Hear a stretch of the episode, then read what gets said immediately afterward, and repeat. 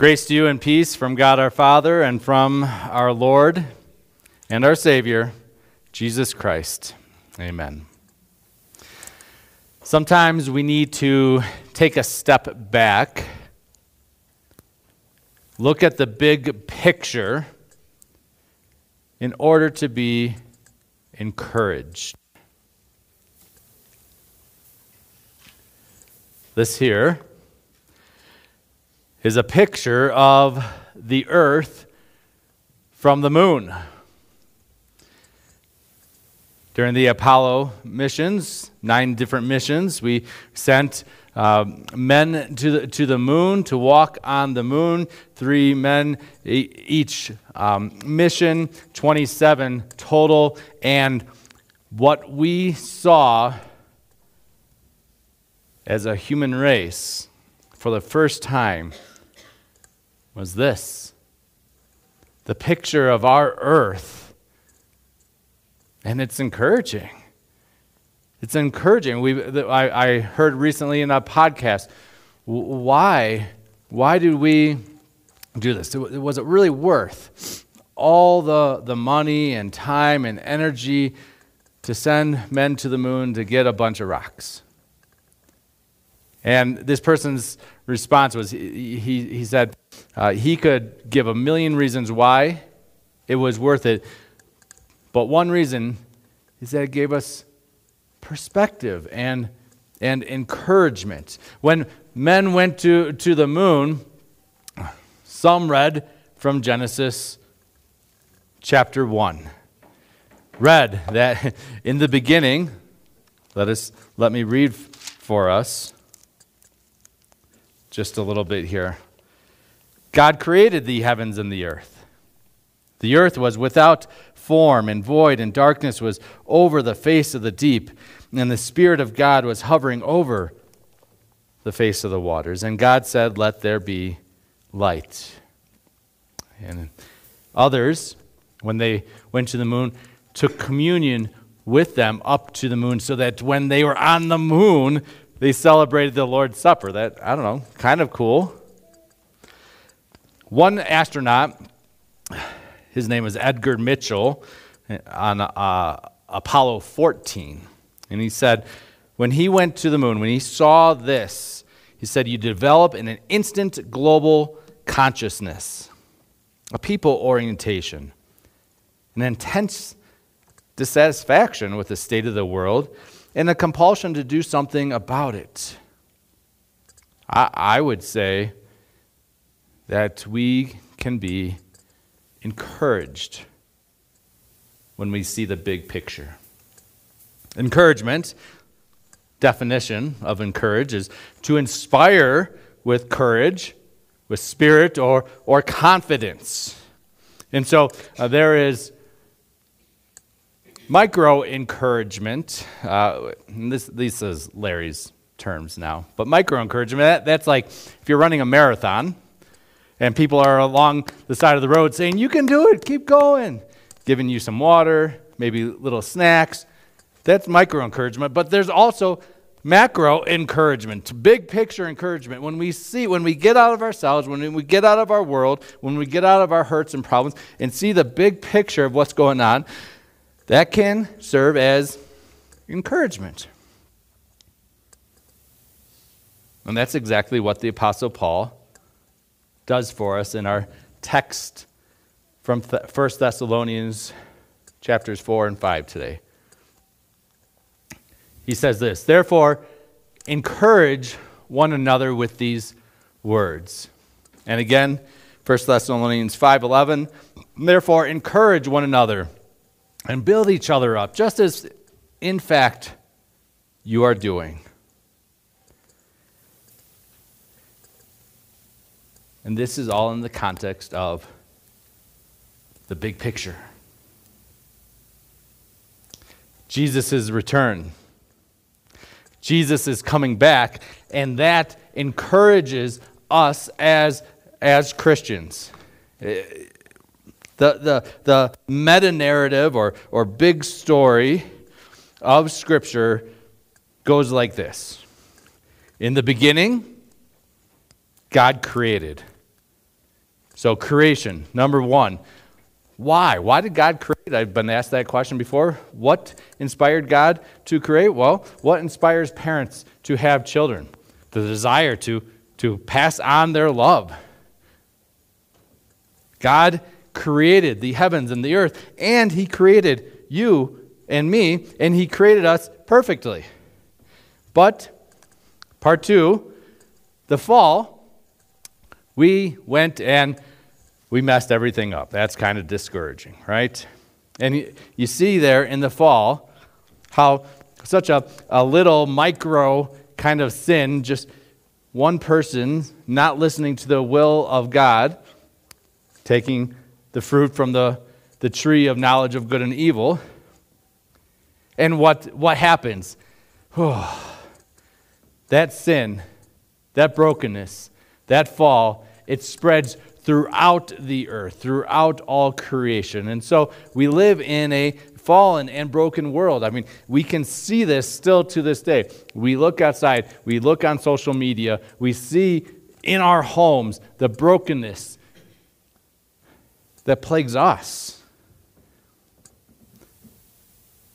I can't even do the very things that I want to do as a husband, as a father, as a pastor. I'm constantly falling short of God, God's glory and God's will. And yet, third part of this story, the redemption. our, our God comes in the flesh, in the person of Jesus Christ, humbles himself to be low, to walk amongst us, and to feel our pain and not just feel our pain, not just empathize with us, but does something about it. He goes to the cross so that we can receive the forgiveness of sins and life and salvation that he has earned for us. So we're told that the wages of sin, what you get paid for sin, is death. Jesus said, Okay, if that's the case, I'll go to the cross, take your death in your place, even though I'm perfect, and in, in place give you my righteousness, life, and salvation, forgiveness. That's our, our, our source of hope. And we've been baptized into that redemption. And finally, there's new creation. Just as God created everything in the beginning, He's going to recreate it perfectly when Jesus comes back. His first time that he came was him initiating salvation and renewal and redemption for this world. The second time he comes, he will consummate, he will bring to completion that salvation so that the world will be perfect, no more pollution, no more wars, so that our families will be perfect. No more fighting. So that our churches will be perfect. So that that sin, and you know the one, that lingers inside of you, so it will be taken away forever. He will wipe away every tear from your eye. And that is our story that we live within. That's the big picture. Jesus is, and this is where, where Paul is focusing today, Jesus is coming back.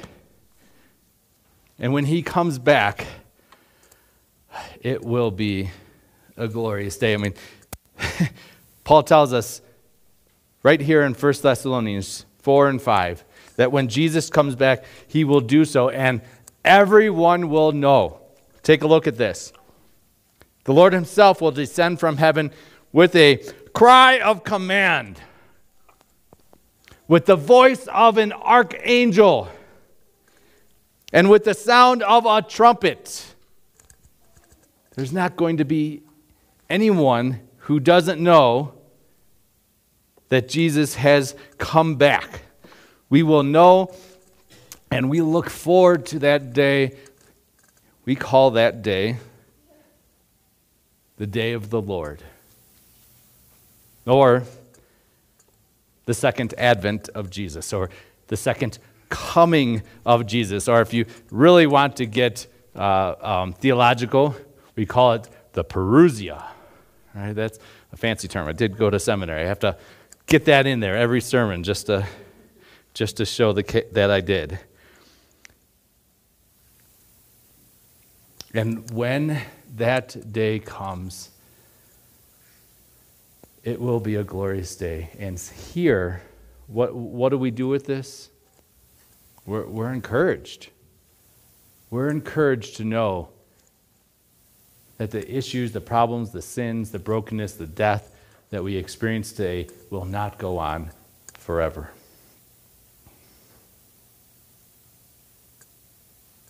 So, Christians, there are three things that we can really look at for the day of the Lord. We can look at the reunion that we're going to have, we can look at the resurrection of our bodies, and we can see the redemption that Christ has won for us come to completion. In our text, Paul first talks about the reunion. He says in verse 13, But I but we do not want you to be uninformed, brothers, about those who are asleep. Here's the, here's the point that you may not grieve as others who have no hope. We grieve as those who have hope. and so, the, the, what's, what's the Thessalonians' concern? This is a letter. First Thessalonians, it's, it's a letter. The Apostle Paul wasn't in Thessalonica at this time, but he's writing to the people, the church in Thessalonica. He had been there a few months previous. Thessalonica, that's northern Greece. He had been there a few months previous. previous. He had taught them, and then he got ran out of town by people who didn't want him there, want him preaching uh, the gospel. But he taught them about all kinds of things, about the, about the meta narrative of Scripture, about salvation in Christ. He taught them about the Parousia, the return of, of Jesus. And he got ran out of town, so maybe he didn't have a chance to get to this issue. The Thessalonians, those people in that church, their, their concern was this What about those who have died in the faith? Now, think about this. This is what? 55 ish AD? This is early still in the life of the Christian church. And so, for us, 2,000 years removed, well, many people have died in the faith. This isn't a problem for us or something we wrestle with. But for them, Paul had been gone for a few months. Maybe a few uh, of their friends had died before Jesus returned. And their question is, well, what about them? Are they, are, are they going to make it?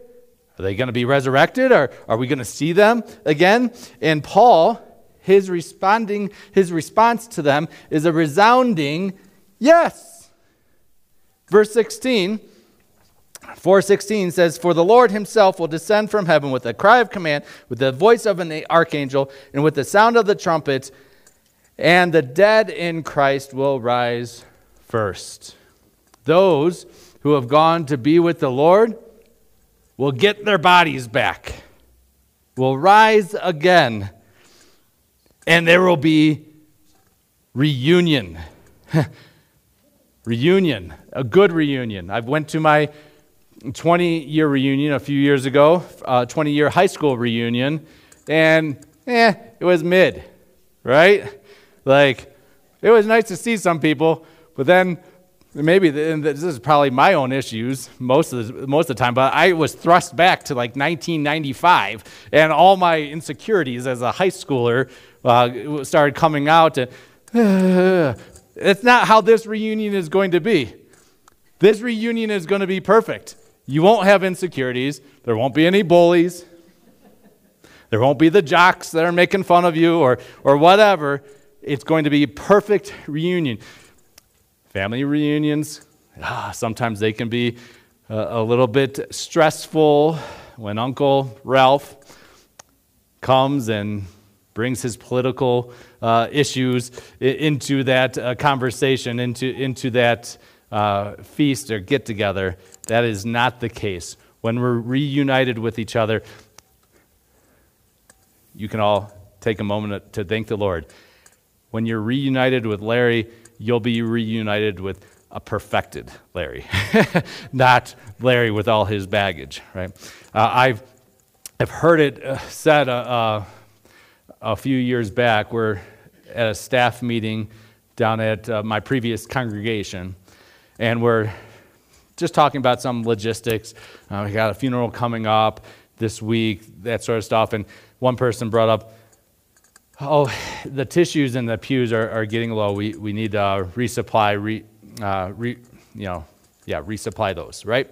And one person said, well, Christians shouldn't cry at a funeral, should we? We have hope in Christ. What are we, what, what are we crying for? Why do we need tissues?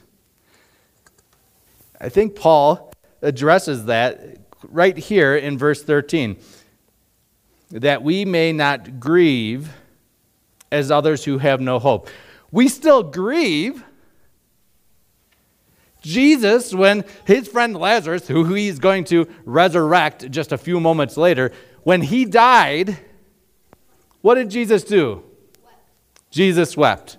In English, the shortest verse in the Bible. In Greek, it's three words. And so, yeah. Anyways, Jesus wept. If our Lord Jesus could cry, it's okay to grieve. We miss people when they leave and, and we're still here on earth, especially this time of the year. It can hurt. But we don't grieve without hope. We grieve with hope. Why?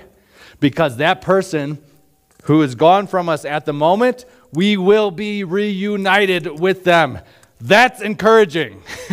we, I'll get to see my, my grandpa and grandma uh, again in the new creation.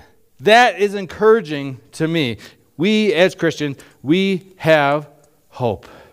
And that's encouraging. So, the, the, next thing we can talk about is resurrection. The Apostle Paul, again, verse, uh, chapter 4, verse 16b, and the dead will rise first.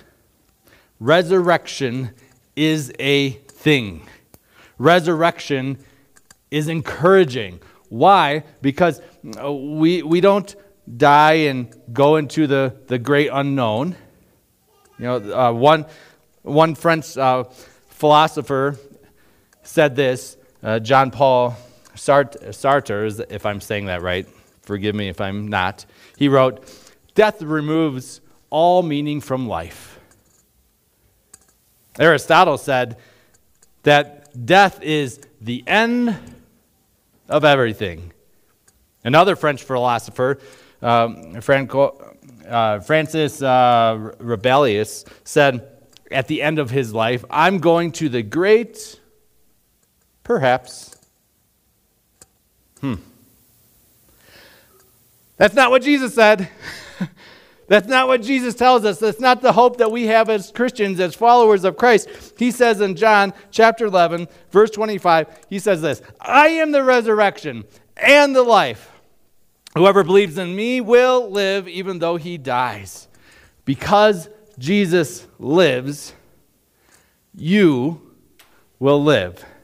Because Jesus has a new body, you will get a new body. And I'm pretty excited about that, right? I mean, it doesn't matter what age we are, we've all experienced illnesses, we all have aches and pains. Maybe it's accelerated as we get older, but the reality is still there. But when we get new bodies, I believe this that we will be able to ski moguls flawlessly and they won't hurt. Yes. Yes. They won't hurt our hips. They won't hurt our knees. They won't burn our quads so that we either stop or have a yard sale in the middle of the hill. We can endlessly do. mogul run after mogul run after mogul run, and our times are going to be awesome, right? Ah, Why? Because we're going to have new, perfect, resurrected bodies in the new creation. That's encouraging. I would say, I don't know, what do you think? I think it's encouraging. Finally, we will have redemption. In 1 Thessalonians 5 9, the Apostle Paul says this For God has not destined us for wrath, but to obtain salvation through our Lord Jesus Christ. God loves us. Jesus loves us. He does not want us to be in a perpetual state of brokenness and sin and death. He wants our salvation. This is the cross. This is our hope. This is encouraging for us as Christians. This is what we've been baptized into. We're baptized into the death of Christ. We're baptized into his burial. We're baptized into his resurrection so that we can also receive the redemption that he won many miles away in Jerusalem 2,000 years ago It's for you. That's the, the redemption that we have. Jesus is our hope. I will say this that this is, this is the only source of true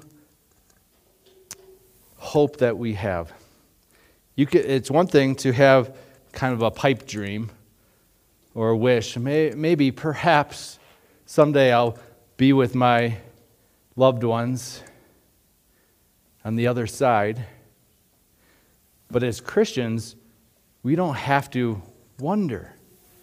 We know it's ours because of what Jesus has done in your life, whether it be a renewal of your commitment to follow Jesus, whether it be a return to church and to your, to your life as a follower of Christ that maybe for years you've slipped away from. Maybe you've never heard the gospel before or not in this way, and, and you recognize Jesus is Lord, gives hope, gives encouragement. I invite you to commit your life to Christ to receive his gifts of reunion, of resurrection, of redemption.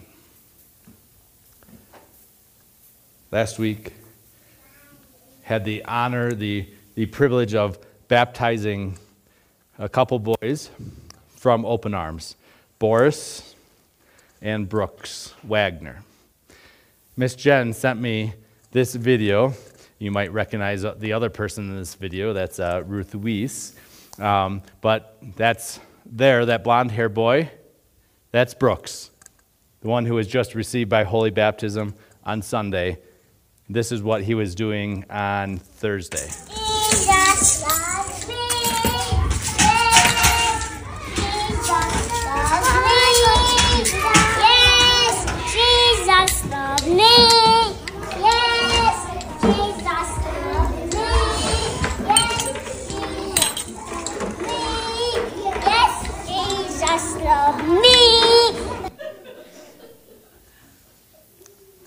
Not going to argue with that one.